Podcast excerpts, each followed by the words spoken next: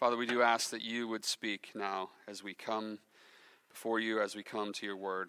God, that we would have our minds renewed uh, by your word and by your spirit. God, give us eyes to see how you are at work in our midst. Help us, uh, God, to submit ourselves to your word, to submit ourselves to you, knowing that you see everything and you know us through and through. God, may your word pierce our hearts this morning, we pray in Jesus' name. Amen. Let's turn to Hebrews chapter 4. You can stay standing. Sorry. Just for the reading, I'm not going to make you stand while I preach. Hebrews chapter 4, as you will see there in your worship guide, it looks a little weird. We're reading verse 6, and then we're reading verses 11 to 13. Um, if you were here last week, I explained that verses 7 through 10 are kind of a parenthesis uh, in between verses 6 and 11. So you'll, you'll see, I'll read verse 6, and then we'll jump down to verse 11. We'll see how those flow together. Uh, we'll mainly be focusing on verses 12 and 13 this morning, but I wanted to read uh, all four of these verses for some context here. So please pay attention to the reading of God's holy word. Since, therefore, it remains for some to enter it, and those who formerly received the good news failed to enter because of disobedience, let us therefore strive to enter that rest, so that no one may fall by the same sort of disobedience. For the word of God is living and active sharper than any two edged sword, piercing to the division of soul and of spirit, of joints and of marrow, and discerning the thoughts and intentions of the heart. And no creature is hidden from his sight, but all are naked and exposed to the eyes of him to whom we must give an account. This is the word of the Lord. You may be seated.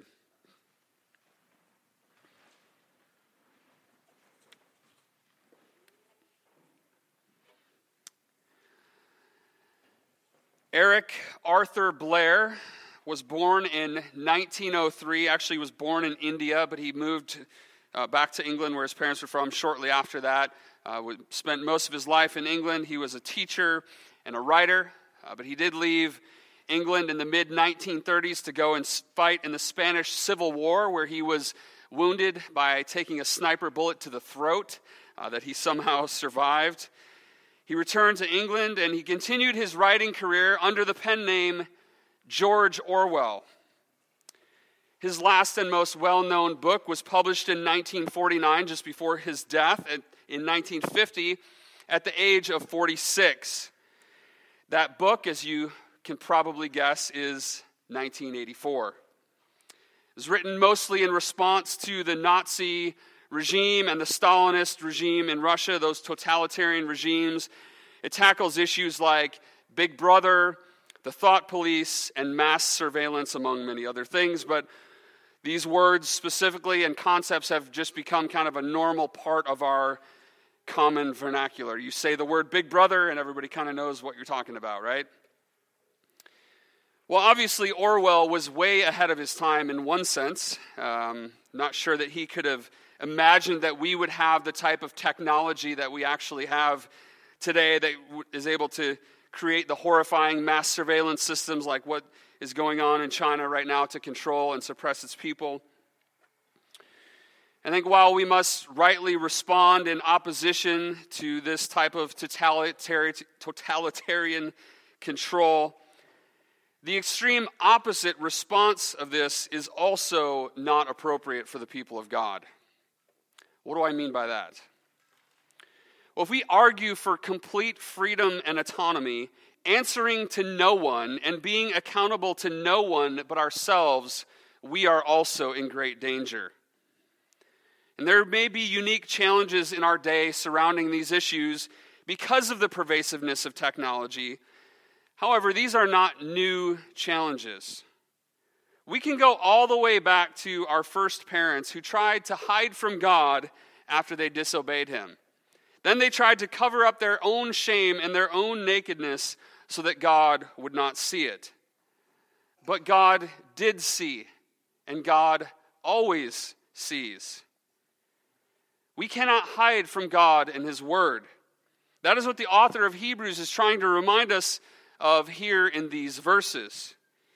We must confess that we are just as prone to attempt to run from God and to cover up our sin, to cover up our guilt and our shame as Adam and Eve were in the garden, or as the people of Israel were in this wilderness generation that we've been looking at the last couple chapters since the middle of chapter 3.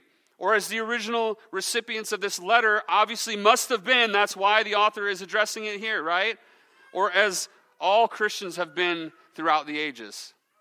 Is not some new temptation to try to hide from God, to try to cover up what we have done and what, what we think and what we do. Scripture is filled with reminders of the typical human response to the reality that God sees and that God knows everything fully. Speaking of the wicked in Psalm 10, verse 11, the wicked says in his heart, God has forgotten. He has hidden his face. He will never see it. In Psalm 73, verse 11, we're told that the wicked asks, How can God know? Is there knowledge in the Most High? And then in Psalm 94, verse 7, the wicked says, The Lord does not see, the God of Jacob does not perceive. And immediately following that statement, the psalmist responds to this lie that God does not see with these words Understand, O dullest of the people. Fools, when will you be wise? He who planted the ear, does he not hear? He who formed the eye, does he not see? He who disciplines the nations, does he not rebuke? He who teaches man knowledge, the Lord knows the thoughts of man, that they are but a breath. Well, so what does all of this have to do then with our passage here in Hebrews chapter 4? Again, the past two weeks we've seen from uh, chapter 3, verse 7, up to chapter 4, verse 11. We've seen the emphasis on this wilderness generation who did not listen to God. They did not obey God and His word. They didn't believe Him. And we're told that they failed to enter God's rest because of that unbelief. And we looked at last week what, what is God's true rest? We saw that it's not entrance into the promised land of Canaan. While there was rest from their enemies in a, in a temporal sense, uh, this was not the true rest that God was, the ultimate rest that God was pointing forward to. As we mentioned last week, this rest of God, this true rest of God, is a future destination of unthreatened and uninterrupted communion with God. That is the goal in verses 6 and 11 that we are to strive for striving to enter that rest so that no one may fall by the same sort of disobedience. It is not striving to enter into an actual physical place of rest, but it is a future destination of unthreatened and uninterrupted communion with God. So that is the question for us. How can we do what verse, verse 6 and verse 11 are calling us to do? Striving, again, as we mentioned last week, striving not by our own strength, but by the grace of God and by the power of the Holy Spirit, striving to enter God's rest so that we may not fall by the same sort of disobedience as the wilderness generation that, although they heard God's word, they did not believe and they did not obey. So that's what we're going to consider this morning as we look at two things. If you're taking notes, these are kind of our two main points answering the question how can we do what verse 6 and 11 are calling us to do to, to strive to enter God's rest? First, we must recognize the power and effectiveness of God's word. We must recognize the power and effectiveness of God's word. And second, which we'll get to in a little, a little bit, uh, we must humbly submit ourselves to his examining work. So we must recognize the power and effectiveness of God's word, and we must humbly submit ourselves to his examining work. First, we must recognize the power and effectiveness of God's word. The first word in the original language here in verse 12 is the word living. Now, it's emphatically placed at the beginning of this sentence to remind us of the power of God's living word. And the phrase here, the word of God, is a very common phrase in the New Testament. It can refer to the gospel message as a whole. As we read in Acts, the word of God continued to increase and continued to multiply. And that's clearly re- referring to the impact that God's word had on the lives of people that it had it was having on the culture of that day. It was having an actual impact on the world. We also take it to mean this phrase, the Word of God, we, we take it to mean the whole body of God's revealed truth that we have in the 66 books of the Bible, which is not just a collection of a bunch of writings thrown together that are comparable to other ancient writings that might have been you know, similar or around that time. God's Word is alive because its author is alive. This is not like the way that we interact with any other type of writing. I'm currently reading a book called The River of Doubt, uh, which is about Theodore Roosevelt's journey into the Amazon. Uh, it's, it's a fascinating book. There's a lot of interesting people who are on this journey with him. And you know, there's this Brazilian guy, uh, this kind of native Brazilian guy uh, who's from a, like a, a native tribe who has lived this like fascinating military life and and his philosophy and Roosevelt's philosophy kind of clashed with each with each other, but they, they kind of learned to get along. And, and you're just like, man, I, want, I would love to just sit down with these guys and talk through this, right? Like, how does, how does your way of doing these things and your way of doing things, like, how do you guys hash this out and how do you work together? But I can't do that, right? They're both dead. They've been dead for a long time. I don't have the ability to sit down and say, how did you guys make this thing work? And it's the same thing. We can't go and ask George Orwell, right, what, is, what his thoughts are on how some of the things he wrote about a long time ago, right, are actually playing out in horrendous ways today. It would be fascinating to sit down and see what he thought. And, like, could you have really imagined that it would be like this? But we can't do that, right, because he's also been dead for a long time. But we can do that with God, right? We can interact with God. We can talk with God about his written word. We can pray and we can ask Him questions. We can seek wisdom from the Holy Spirit as we read. Because God's Word is alive. Because the author of His Word is alive. He is alive. Jesus told us that His sheep hear His voice. And He wasn't just talking about the disciples who walked with Him in the flesh. We hear His voice today through His Word because it is alive. This is why we have such a strong emphasis on preaching at Living Stone. God's word is alive. You don't come here to listen to, exactly, proving my point. You don't come here to listen to, I didn't do that on purpose. You don't come here to listen to polished speeches by professional orators. We are not that. If you want that, like, go listen to a TED talk or, you know, go to some church where the guy went to school for speaking or whatever. That's not us, okay? We're not polished. We're not trying to be fancy here. We come because we hear God's word. God's word is alive. God speaks, and he speaks through imperfect vessels like us. Next, God's word is effective. The ESV translates this word active. It can mean active or powerful or effective. The word in the original is the word energes, you can probably guess what word we get from that, right? You, energy, okay? It's active, it's, ener- it's energy. It actually does something when we read it, it does something when we hear it. It changes us. It's alive, it's active, it's, there's energy in God's word. Not in some weird, you know, Eastern mystical sense, but God's word is powerful and effective. And these two characteristics, living and active, they go hand in hand, and they describe the ability of the Word of God to do what God alone can do. That is the emphasis here as we are told that God's Word is sharper than any two edged sword. This isn't meant here to evoke, invoke the same imagery as Ephesians 6, verse 17, where we are told that we are to take up the sword of the Spirit, which is the Word of God. That's not what it's talking about here. The author of Hebrews is not speaking of this actively in a sense that this is our weapon that we yield as we fight against sin and the evil one. It is God's weapon that he wields against us. And God uses his word to pierce us deeply into the deepest parts of our being, like the precision of a surgeon's scalpel. God's word penetrates so deeply and so thoroughly into our souls that it even brings judgment upon the thoughts and the intentions of our hearts. The word here for discerning in the ESV the, has the root word, same root word as the word for judgment. The word in the Greek is kritikos. It's where we get the word critic or critical. God's word judges us like a critic, it judges the thoughts and the intentions of our hearts. Think about this for a moment. No one else can truly know the thoughts and intentions of our hearts. And we can't ever truly know the thoughts and intentions of someone else's heart.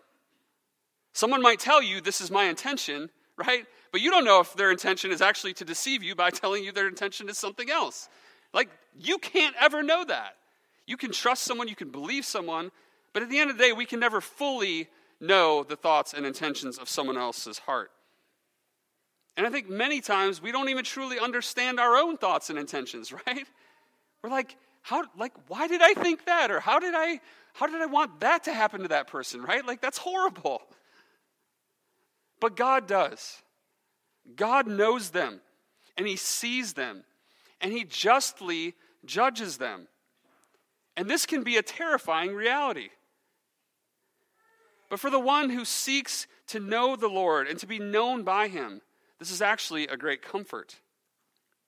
We can pray like David in Psalm 139, 23, and 24, where he said, Search me, O God, and know my heart. Try me and know my thoughts, and see if there be any grievous way in me, and lead me in the way everlasting. This is a bold prayer. This is a prayer that is prayed by someone who understands and recognizes the power and the effectiveness of God's word. Someone who is ready to be cut to the heart, to have the thoughts and intentions of their heart judged by God. This is a dangerous prayer. if you pray, Search me, O God, and know my heart, try me and know my thoughts, see if there be any grievous way in me, and lead me in the way everlasting, look out. because He will. He will do it. Are we in that place today? Can we honestly say that this is a good thing? And can we pray this prayer with confidence, knowing that God sees and knows it all? Can we submit ourselves to God and let Him pierce the deepest parts of our soul with the truth of His Word? If you are a Christian today, this should not ultimately be a terrifying thought. It might feel uncomfortable, but it will not ultimately wreck you because God has ultimately dealt with your sin already at the cross. There is nothing hidden way deep down that Christ has not already paid for with his blood. And if you are not a Christian, this probably is a terrifying thought to you.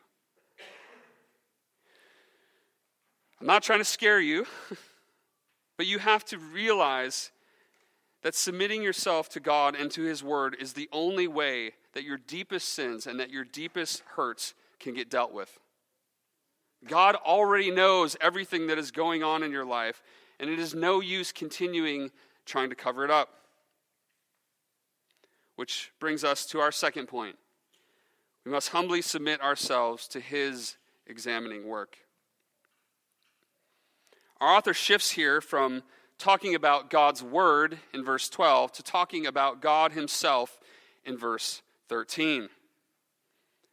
If verse 12 gets our attention, verse 13 should completely stop us in our tracks.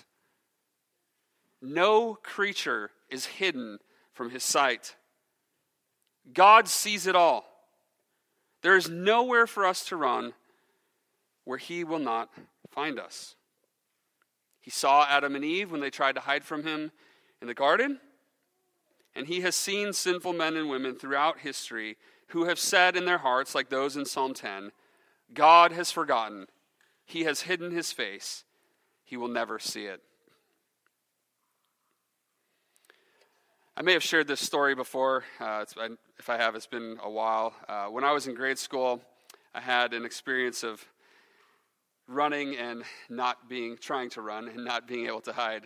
Uh, so I, li- I my mom worked nights, so I stayed with my grandma a lot, and she lived kind of wasn't a huge town, but it was kind of on the other side of town from where the school was, and so we'd walk uh, kind of through the small downtown area. Uh, there was like a bar there, and then there was this building that I don't, there wasn't even anything in it at the time. It had been boarded up for a while. And kind of in this alley between the bar and this building, there was a whole bunch of old windows that were already like broken, you know, and just we were walking and we're like, oh, hey, let's just, you know, finish the job. So my buddy Jared and I, like, we're picking up like batteries and rocks and we're like throwing them at these windows and breaking them. And we're like, this is so cool. And um, thinking, you know, no one's ever to find out. We're kind of like tucked away in this alley. And so then finished our job and kept walking. His house was like a block away from my grandma's. So he goes home and I go home to my grandma's house. And, uh, probably I don't know how much longer it was you know, maybe within the hour, I see the cop car pull in the, in the driveway, and I'm like, oh, shoot, I'm in trouble. And uh, so I go flying into my grandma's bedroom, and under the bed, I knew this hiding place for, from before. So there, she had like this old, uh, like the headboard was this big thing with like, you know, d- doors in it, and it was all empty up in the back. So I go in there and I like crawl up inside of this thing and I hear Pete Yagi, the, the town, the only cop in town, town of like 800 people. He comes in and I hear him talking to my grandma. I'm like, there's no way he's gonna find me, right? Like I'm, I'm good. he comes in and he's like, Josh, come out, you know. And I'm just like terrified. And he sits me down and has this talk with me. And I don't even remember what ended up happening. I should ask my mom. I don't think we had to like pay for the windows or anything, but um, yeah, anyways. But I could not hide, right? Like I thought I could, he's not going to see me. I can get away. Like I can get away with this. Nope, no dice. And that was just me trying to hide from one human authority, right? From one person who was not all seeing, who was not all knowing. How much less then are we able to hide from the all seeing and all knowing God who sees it all, who knows it all, and from whom there is no hope of hiding? Well, as if this reality of not being able to hide were not enough, our author adds to the intensity of the situation by highlighting two more things in the second half of verse 13 that we are naked and exposed. Now, this is two separate ideas here, but they really go together. Again, being naked should cause us to remember the opening chapters of our Bible.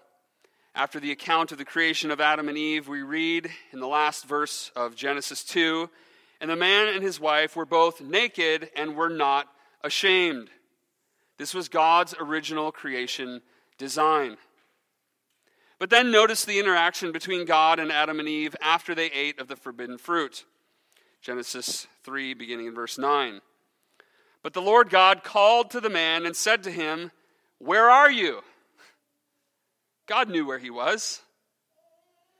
Adam said, I heard the sound of you in the garden, and I was afraid because I was naked, and I hid myself. He said, Who told you that you were naked? Have you eaten of the tree of which I commanded you not to eat? This is the reality of the effects of sin. We are uncovered before the Lord, and we constantly seek ways to cover our own guilt and our own shame. The next thing is being exposed, and this is a similar idea. But this carries a bit of a different kind of emphasis and nuance. This word here has to do with twisting of the neck. It can refer to a wrestler grabbing his opponent by the neck, but it can also refer to the twisting back of the neck of an animal before it is about to be sacrificed. It's, it's this idea of being laid bare. Now, either way, it is basically speaking of being in a vulnerable position. So, naked and exposed, right? That's just a, being completely vulnerable before the Lord. And then the final part of verse 13 here drives these truths home, and it ties it all back to the argument, again, that's being made in verses 6 and 11 regarding not falling by the same sort of disobedience as those in the wilderness generation and that is that we will ultimately give an account to the one from whom we cannot hide and before whom we are naked and exposed. In other words, there is no escaping God's judgment. His word pierces us and judges. He sees and he knows and he judges. Therefore, let us strive to enter his rest, so that we will not fall by the same sort of disobedience. That is the message here in these verses. Now, if we simply stopped here, that would feel like an impossible and crushing task. The weight of judgment and the burden of our own sins that exposes us before God, the secret idolatries of our hearts that only God sees, that others cannot see, but we know that God sees. But we are not left without hope. The reality of the all seeing eye of God is not meant to be a crushing burden for the people of God. The wicked should fear, but we should stand in awe. We should stand in awe that despite our outward sin and rebellion that is seen by God and by others, and despite our inward thoughts that God alone sees, that His grace, grace is sufficient for those who are in Christ. Christ is the only way that verses 12 and 13 are good news. If you read those verses in isolation, that is not good news. Christ is the reason why they are good news for us, because he is our great high priest, whose work on our behalf we are going to be looking at very closely beginning next week as we start looking at in chapter 4, verse 14 and following all the way through chapter 10, as we're going to spend many months uh, in chapter 4 through 10, looking at how Christ is our great high priest. And it is because of Jesus, it is because of him, our great high priest, that we have an invitation to come to the table this morning. It is because of him that this table is open. It's because of him that we are not cut off from our sin because of our sin, cut off from him because of our sin. It's because of him that we are not left naked and exposed. It is because of him that we need not fear giving an account before God. In fact, he is the one who will ultimately give an account for us. Yes, we will each give an account for the deeds that we have done in this life on the last day. But when the books are opened on Judgment Day, what Christ has done for us in our place as our great high priest, that will fully and finally settle our account before God. And the good news this morning, as we prepare our hearts to come to this table, is that we don't have to wait until Judgment Day to know that our account with God has been settled. Again, yes, there will be that full and final reckoning, but we can be certain now. We can be certain now that through faith in Christ and in Christ alone, our sin has been dealt with, and our debt has been paid, and our account has been settled, paid in full. It is with that confidence that I invite you to come to this table and to partake and to celebrate what God has done for us in Christ. If you can say yes and amen to that, if you can say, Yes, I trust in Christ and I'm, I'm willing to let His word cut to the heart and pierce me, I'm willing to be fully subject to God's all seeing eye, to know that I'm, I'm naked and exposed before Him, right? And I must give an account to Him. If you can say that with confidence because you are in Christ, then this, then this table is open for you. And if you're not yet there, if you say, I'm not, I'm not willing, I'm not willing to open up my heart to Christ, I'm not willing to let Him examine me, then this table is not yet for you. This is a time for all of us to come under that, that sword to come under that examination. So before we come to the table, I'd like to take uh, some moments for us, again, to examine our hearts before the Lord. Take some time to examine your hearts in silence before the Lord, and then we will proceed.